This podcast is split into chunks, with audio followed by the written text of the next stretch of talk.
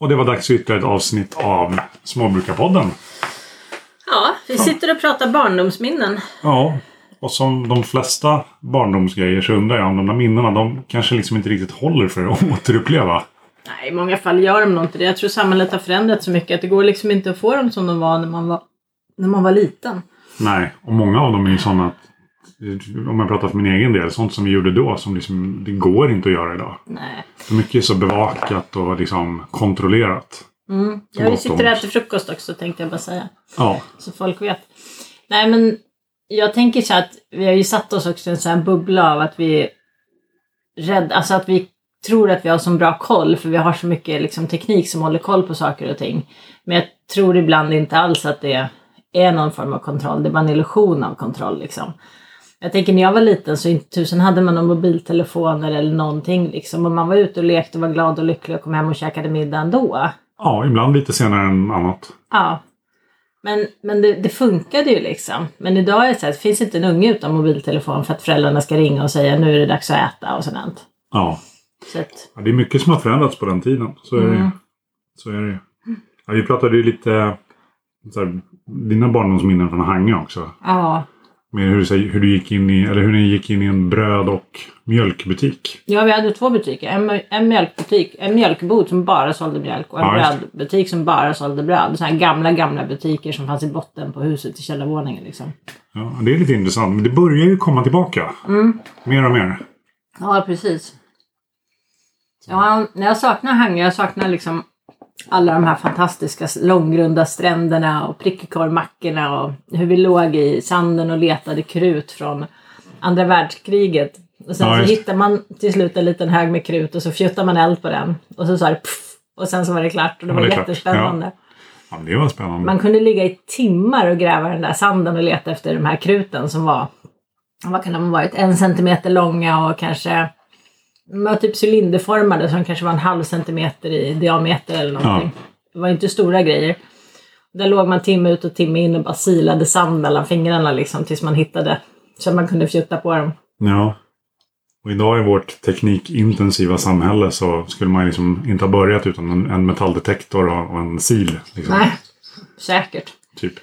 Ja, men jag vet inte, det var så oskyldigt när, när vi var små ändå tycker jag. Det var väldigt skönt. Jag saknar det ibland. Idag krävs det så mycket på något sätt. Ja, precis. Alla föräldrar verkar ha sån fantastisk järnkoll på sina ungar hela tiden så man blir alldeles trött. Ja. Apropå ungar, sälsälarna som låter utanför? Nej, det är väl Nej, svalor. svalorna menar jag. Sorry, jag sa fel. Tror du att deras ungar börjar bli lite större nu? Mm, jag vet inte. Vi gissade ju på det igår. Att de hade varit upptagna i bot på något sätt för att de hade varit borta en vecka. Mm.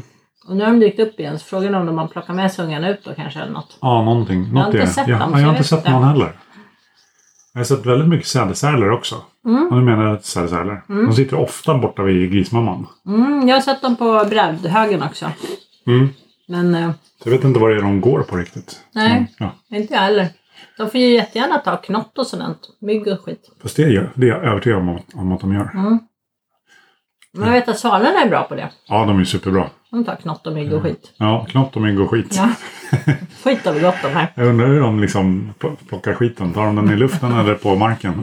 bra fråga. Ja. Nej, det är ju bajs överallt på den här gården eftersom fåglarna går som de vill. Och gässen, de lämnar ju inte några små högar. De lämnar ganska stora kluttar efter sig. Mm, ja, det blir så. Mm. Så det är ju inte ett barfotaställe. Nej, Kan man helst inte faktiskt. Alltså man får ju gå barfota om man vill. Men man Ja. kan säga att det är väldigt svårt för det är, det är överallt. Ja, men det blir ju så när, när hönsen går fria. Eller när fåglar, inte alla fåglar i och för sig. Men de flesta fåglarna går ju fria. Ja, precis. Och eh, det, det är ju andra sidan bra för marken så det är liksom inte så att det stör så men ibland får jag lite panik och så går jag och räfsar och krattar så det inte syns så mycket. Och så blir det jättefint. Och så blir det jättefint.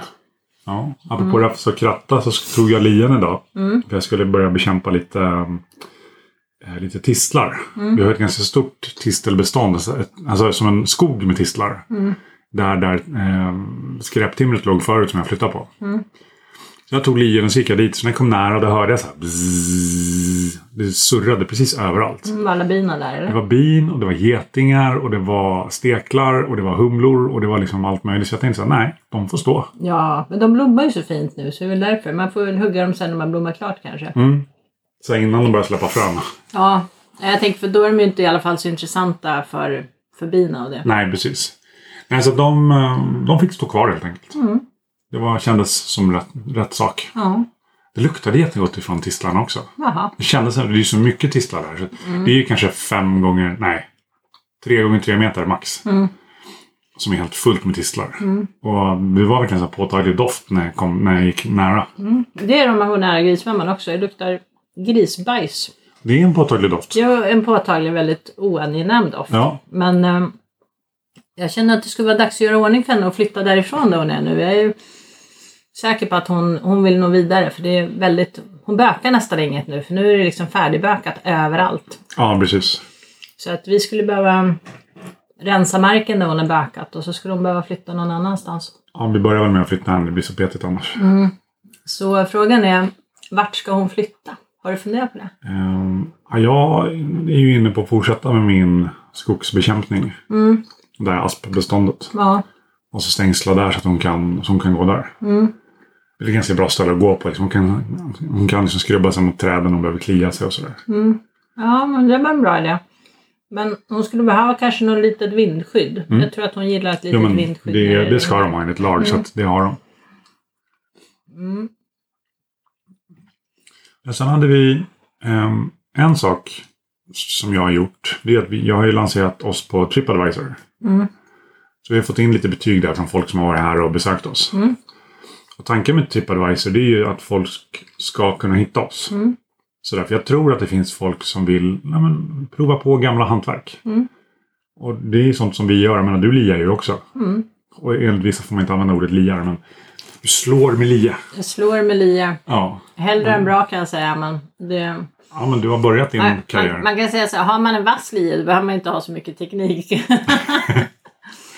Det är Ja, som är- med vilken kniv som helst liksom. Att är den vass så kommer den skära ändå. Men sen kommer du bli trött i ryggen och du kommer Mm. Ja. liksom vara så här. Du kommer inte få med dig allt som du vill ha med dig. Du kanske inte blir så bra resultat. Men du kommer ju få loss Saker. saker. Ja. Ja. Och du kommer känna som att du är duktig.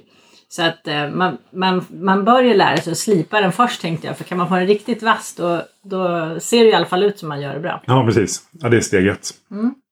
Nej, men det, jag tror att det finns de som vill komma typ en dag, bara vara här, eller en halv dag. Mm. Gå runt på gården, se djuren, eh, prova på någonting. Mm. Sen tror jag också att det finns de som, ja men typ så här bondesemester eller liv, eh, lev på landet. Mm. Istället för att man åker utomhus och spenderar, utomhus, istället för att man åker utomlands och spenderar tusentals med kronor så kan man liksom lägga det på en, en semester, typ en eller två veckor. Ja, precis. Där man bor och lever här. Mm. Eh, och sen så tror jag också att det finns de som är... Ja, det var kalkon och gås. eh, sen så tror jag också att det finns de som är intresserade eh, att liksom göra samma omställning som vi. Mm. Men som vill prova på det först innan man gör det. Mm. Och då kan ju vi finnas som en möjlighet till det. Mm. Där man liksom kan bo i närheten och så hjälpa till. Bo, eh, man, kanske, man bor inte i vårt hus. Nej, man har, bor man på en, har man en husbil så kan man ju bo i husbilen. Vi har ju möjlighet att ställa en husbil har vi märkt. Det Ja. gjorde vi häromdagen. Det gick jättebra. Ja, visst. Vi hade till och med el så de kunde få ta el. Det var ju Ja. fantastiskt. Eh, men eh, annars så tält är faktiskt en möjlighet också. Vi har ju ställen där man kan slå upp tält som inte är bajsiga kan jag ju säga med en Ja, gång.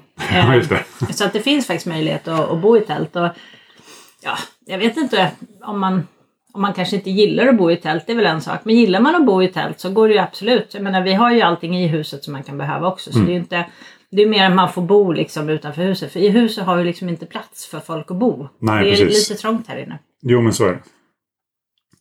Så det är så jag tänker liksom, att vi, varför vi finns på Tripadvisor. Mm. Man ska göra allting av en, av en anledning. Det är det här med permakulturens 12, 12 råd. Ja, ja.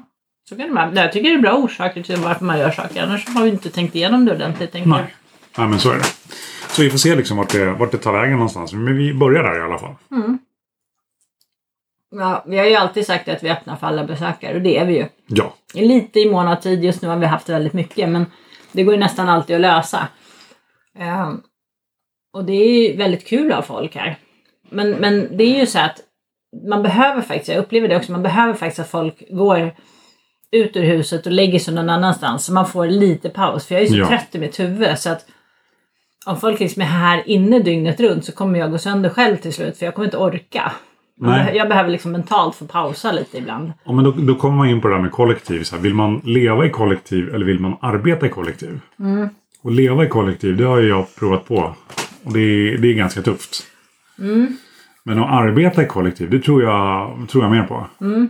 Sen måste man ju liksom inte, det är ju inte så att man, så här, man bara träffas när man jobbar. Utan man kan ju hänga annars också. Ja. Men att det finns, alltså man har sina privata zoner där andra generellt sett inte är. Precis. Alltså jag har ju alltid velat bygga ett eget kollektiv, ett sånt här 70-tals hippiekollektiv. har jag alltid haft i min kropp någonstans, att det tycker jag låter så mysigt. Så jag har läst om en del som bor i kollektiv och sådär. Moderna kollektiv, där bor man ju inte på varandra i alla fall, utan man har ju ofta kanske sin egen del i huset, eget rum eller egen lägenhet eller vad det nu kan vara. Och eh, sen delar man liksom de allmänna utrymmena och har gemensamma liksom, sysslor och sådär. Ja, just Jag tycker det låter härligt. Jag tycker det låter som en, liksom en som man gjorde lite mer förr i tiden. Ja. Så att, eh, Stoppa föräldrarna i undantaget och så bor Ja. man, bor man sju ungar och två vuxna. ja, nej, men jag tänker så här att kollektiv egentligen skulle vara den ultimata lösningen för folk som är till exempel ensamstående med barn och inte har så mycket socialt liksom, nätverk som kan hjälpa till. Ja, För att då kunde man liksom hjälpas åt med sånt. Man kan passa någon annans unge ibland och man kan få hjälp själv. Annars, jag tror att vissa människor är väldigt ensamma med sina problem och har liksom inte den här hjälpen. nej. Ehm, och för dem skulle det här stödet i ett kollektiv säkert vara jättenyttigt. Så Faktiskt. Att, jag, jag tror kollektiv är en bra sak. Men det kanske inte passar alla, men jag tror det skulle passa många fler än man tror. Mm, nej, men jag, jag håller med där. Det, Sen finns det ju massa utmaningar med kollektiv också. Så finns det alltid så här nej-sägare som säger att gröna vågen på 80-talet inte funkade och sådär. Ja, så är det. Men jag kan gott och väl... Jag tänker som vi hade haft massor med mark här runt omkring. Om man hade fått sätta upp små hus. hade Det varit jättemysigt att liksom dela gården med andra också ibland. Att liksom, Ja, visst. Man hade sitt eget men ändå hade man också det gemensamma. Så att, ja, jag vet inte. Jag tycker det är en härlig tanke i alla fall. Ja. Och det är alltså... Man måste ju inte sätta upp allt för liksom resten av livet heller. Nej. Det är, för det, det är väl en invändning jag har mot de som hävdar sig att gröna vågen inte funkar där. Jag menar, det var ändå, ändå på 80-talet, så det är 40 år sedan. Ehm, och det, det funkade ju då, för det var det man gjorde då. Och sen har man gjort annat efter det. Ja. Så det är ju verkligen så här, bara för att man säger att man ska ha det en gång så är det ju inte livstidsdom. Nej, och kollektiv finns ju välfungerande idag. Ja, I, visst. i, runt omkring i de flesta större städerna på ytterkanterna så finns det faktiskt något kollektiv som funkar alldeles utmärkt. Ja, Som dessutom har kö för att man ska få komma in och vara med. precis. Och krav på de som kommer in och vara med. Det är också så att det är inte vem som helst som får flytta till ett kollektiv. Nej. Så att eh, absolut, visst finns det kvar Ja, fortfarande. och det finns många ekobyar och sånt också. Och här kring, alltså runt Ramsele så finns det ju gott om kollektiv. Skogsnäs är väl, alltså det är väl mer ett samhälle idag, men jag, jag kan för lite om det egentligen, så jag kanske inte ska nämna det. Men Skogsnäs finns ju och fungerar. Så det, är, ja, det finns ju gott om exempel. Ja, jag hörde att det var en väldigt integrerad del av samhället idag. Att det är precis som överallt annars. Men Ja, det har precis. varit kollektiv en gång i tiden. Ja. Alltså det är, ingen, det är en, en intressant tanke. Helt klart. Ja, idag ska vi åka och vaccinera oss. Första sprutan. Yay! Äntligen. Nu ska vi få 5G. Jag tänker vi får bra täckning kanske. Ja, När vi har liksom det här chippet i oss. så är det. Jag vet inte vad vi får mer för någonting. Finns det några mer sådana saker som man får? Um, autolösenord överallt. Är det så? Ja, GPS-positionering tror jag också. Framförallt så tror jag att man får ett vaccin. Ja, det är väl typ det viktiga. Förhoppningsvis. Ja. Som funkar mot eh, covid. Ja. Mm. Men det där är lite skrämmande för nu ser man ju liksom att det börjar öka igen. Ja. Och de här typiska, eh, eller typiska, men många av turistorterna där är det ju högre spridning. Mm. Så nu har vi folk som är ute på semester och så har vi massa har lite OS-turister och så har vi massa annat. Ja. Så hösten blir intressant. ja, alltså jag läste förra veckan så ökade Stockholm för tredje veckan på rad. Och en tredjedel av alla som eh, var smittade hade varit utomlands. Ja, Mm. märkligt. Och samtidigt så stod det att Cypern hade också explosionsartad ökning. Ehm, och de har ju öppnat upp för turism. Ja. Så eh, det är en intressant koppling där. Ja, faktiskt. Jag förstår att folk saknar att resa och jag förstår att man reser om man till exempel har ett hus i Spanien som man inte har kunnat åka till och sådär. Men det jag inte riktigt kan förstå är att om man bara är sugen på att resa men liksom åker till ett turistort för att liksom bada och sola, att man liksom ändå kan hålla sig hemma den här sommaren också. Ja, Det är, um, För att, eh, jag menar vi är ju inte odödliga. Nej, och jag förstår inte att drivkraften är så stark att komma utomlands. Nej, det finns ju saker att göra i Sverige. Man får väl liksom åka i Sverige istället Ja. och så. Så smittar man inte ner varandra mer än nödvändigt tänker jag. Nej, ja, det, är, det är märkligt men ja, vi har ju släppt på res- restriktioner. Och de som kommer hem i, i Västernorrland, så de som, de som kommer hem från semestern när de flyger från Arlanda till och från Arlanda. Då, kan de göra, då får de göra PCR-test direkt på flygplatsen. Från första början så uppmanades folk att göra det. Och du kan ju tänka dig hur många som gör det när de säger Åh, har du varit i Spanien? Kan du inte vara snäll och göra ett PCR-test när du kommer hem? Det var typ ingen som gjorde det. Nej. Men nu gör de på alla som kommer hem. Jaha. Ja. Ja, jag läste att det var en valmöjlighet men det är väl säkert ändrat. Ja, det, det är väl ett val att göra det där. Ja. ja, men det var som jag läste eh, om det var Tallink Silja som kör till Helsingfors nu igen. Ja. Eh, för att restriktionerna lättat och då var kravet ett, antingen att du var vaccinerad och kunde visa upp det. Eh, två, att du hade haft covid och kunde visa upp det. Eh, eller tre, eh, det jag kommer inte ihåg, tre var någonting. Eh, men om du inte hade något av de kraven då gjorde de ett snabbt litet test på terminalen och så var det klar åka. Ja. Då. Såklart. Såklart. Allt för att få in pengarna. Men alltså jag förstår ju att Tallink Silja till exempel behöver ha igång trafiken igen. Jag fattar ju det. För att jag Ja. menar Birka till exempel gick ju i putten och det Mm. har ju inte gått bra för Viking och Silja heller. Nej. Så jag fattar det. Men, men, och, men det är ju ändå lite nära. Men när folk ska hålla på och resa över hela världen. Det förstår jag inte riktigt. För det gynnar ju ingenting i Sverige. Jag tänker så här, men lägg pengarna i Sverige då. För vi, våra turistorter saknar ju turister också. De behöver ju också pengarna. Men så åker du till Cypern och spenderar dina pengar. Ja, det är lite intressant. Jag blir så här, men spendera dem här då istället. Om, liksom, och gör någonting så att, så att Sverige får, det, får de här turistpengarna. För det behövs ju lika mycket här som där. Det gör det faktiskt. Eller ja, det, jag ska inte säga så för det kanske är jättejobbigt för dem på Cypern. Men jag bara tänker att man ska ju inte resa så långt. Så då kunde man väl kanske hålla sig lite mer lokalt. resa lite jag. kort. Mm. Precis. Men folk gör som de vill. Så är det. Och jag kan förstå att har man anknytning till länder, har lägenheter eller släktingar så är det klart att då reser man dit. Det hade jag kanske också gjort om jag hade haft möjlighet. Men eh, jag har ju inga släktingar mer, än, mer än i Finland. Så, Nej. och jag kan inte lämna gården just nu så nu är jag hemma. Ja. Apropå lämna så eh, har jag fått reda på varför det är så mycket stockholmare som har anknytning till Ramsele. Ja, du berättade det och jag förstod inte riktigt kopplingen ändå. Men du kan ju prova att se om någon annan förstår om, det se bättre. om du förstår det nu. Ja, nej, men jag fattade lite men... Ja, men på 50, 60 och 70-talet så var jobben slut här. Mm. Så då var det många som lämnade och flyttade. Jobb på bland annat Svenska Metallverken eh, var den som berättade igår. Eh, många som bodde i Märsta, Sigtuna var med liksom byggde ut Arlanda, byggde tunnelbana och sådär. Och de skaffade familj i Stockholm och skaffade barn i Stockholm. Och det betyder då att det är många som är födda i Stockholm som, är, som har en koppling, alltså släktkoppling till Ramsele. Ja, en generation bara. Precis. Och sen är det ju många som har, de, av de äldre som när de har gått i pension sen så har de flyttat hem. Alltså till Ramsele. Ja, precis. De Eller lämnade. Stockholm och drog upp igen. Ja, precis. Så därför är det så många stockholmare som liksom har anknytning hitåt. Jag träffar ju många dagligen som liksom kan Det var en som bor på samma gata som, som min mamma bor på. Ja, Det var lite intressant. ja.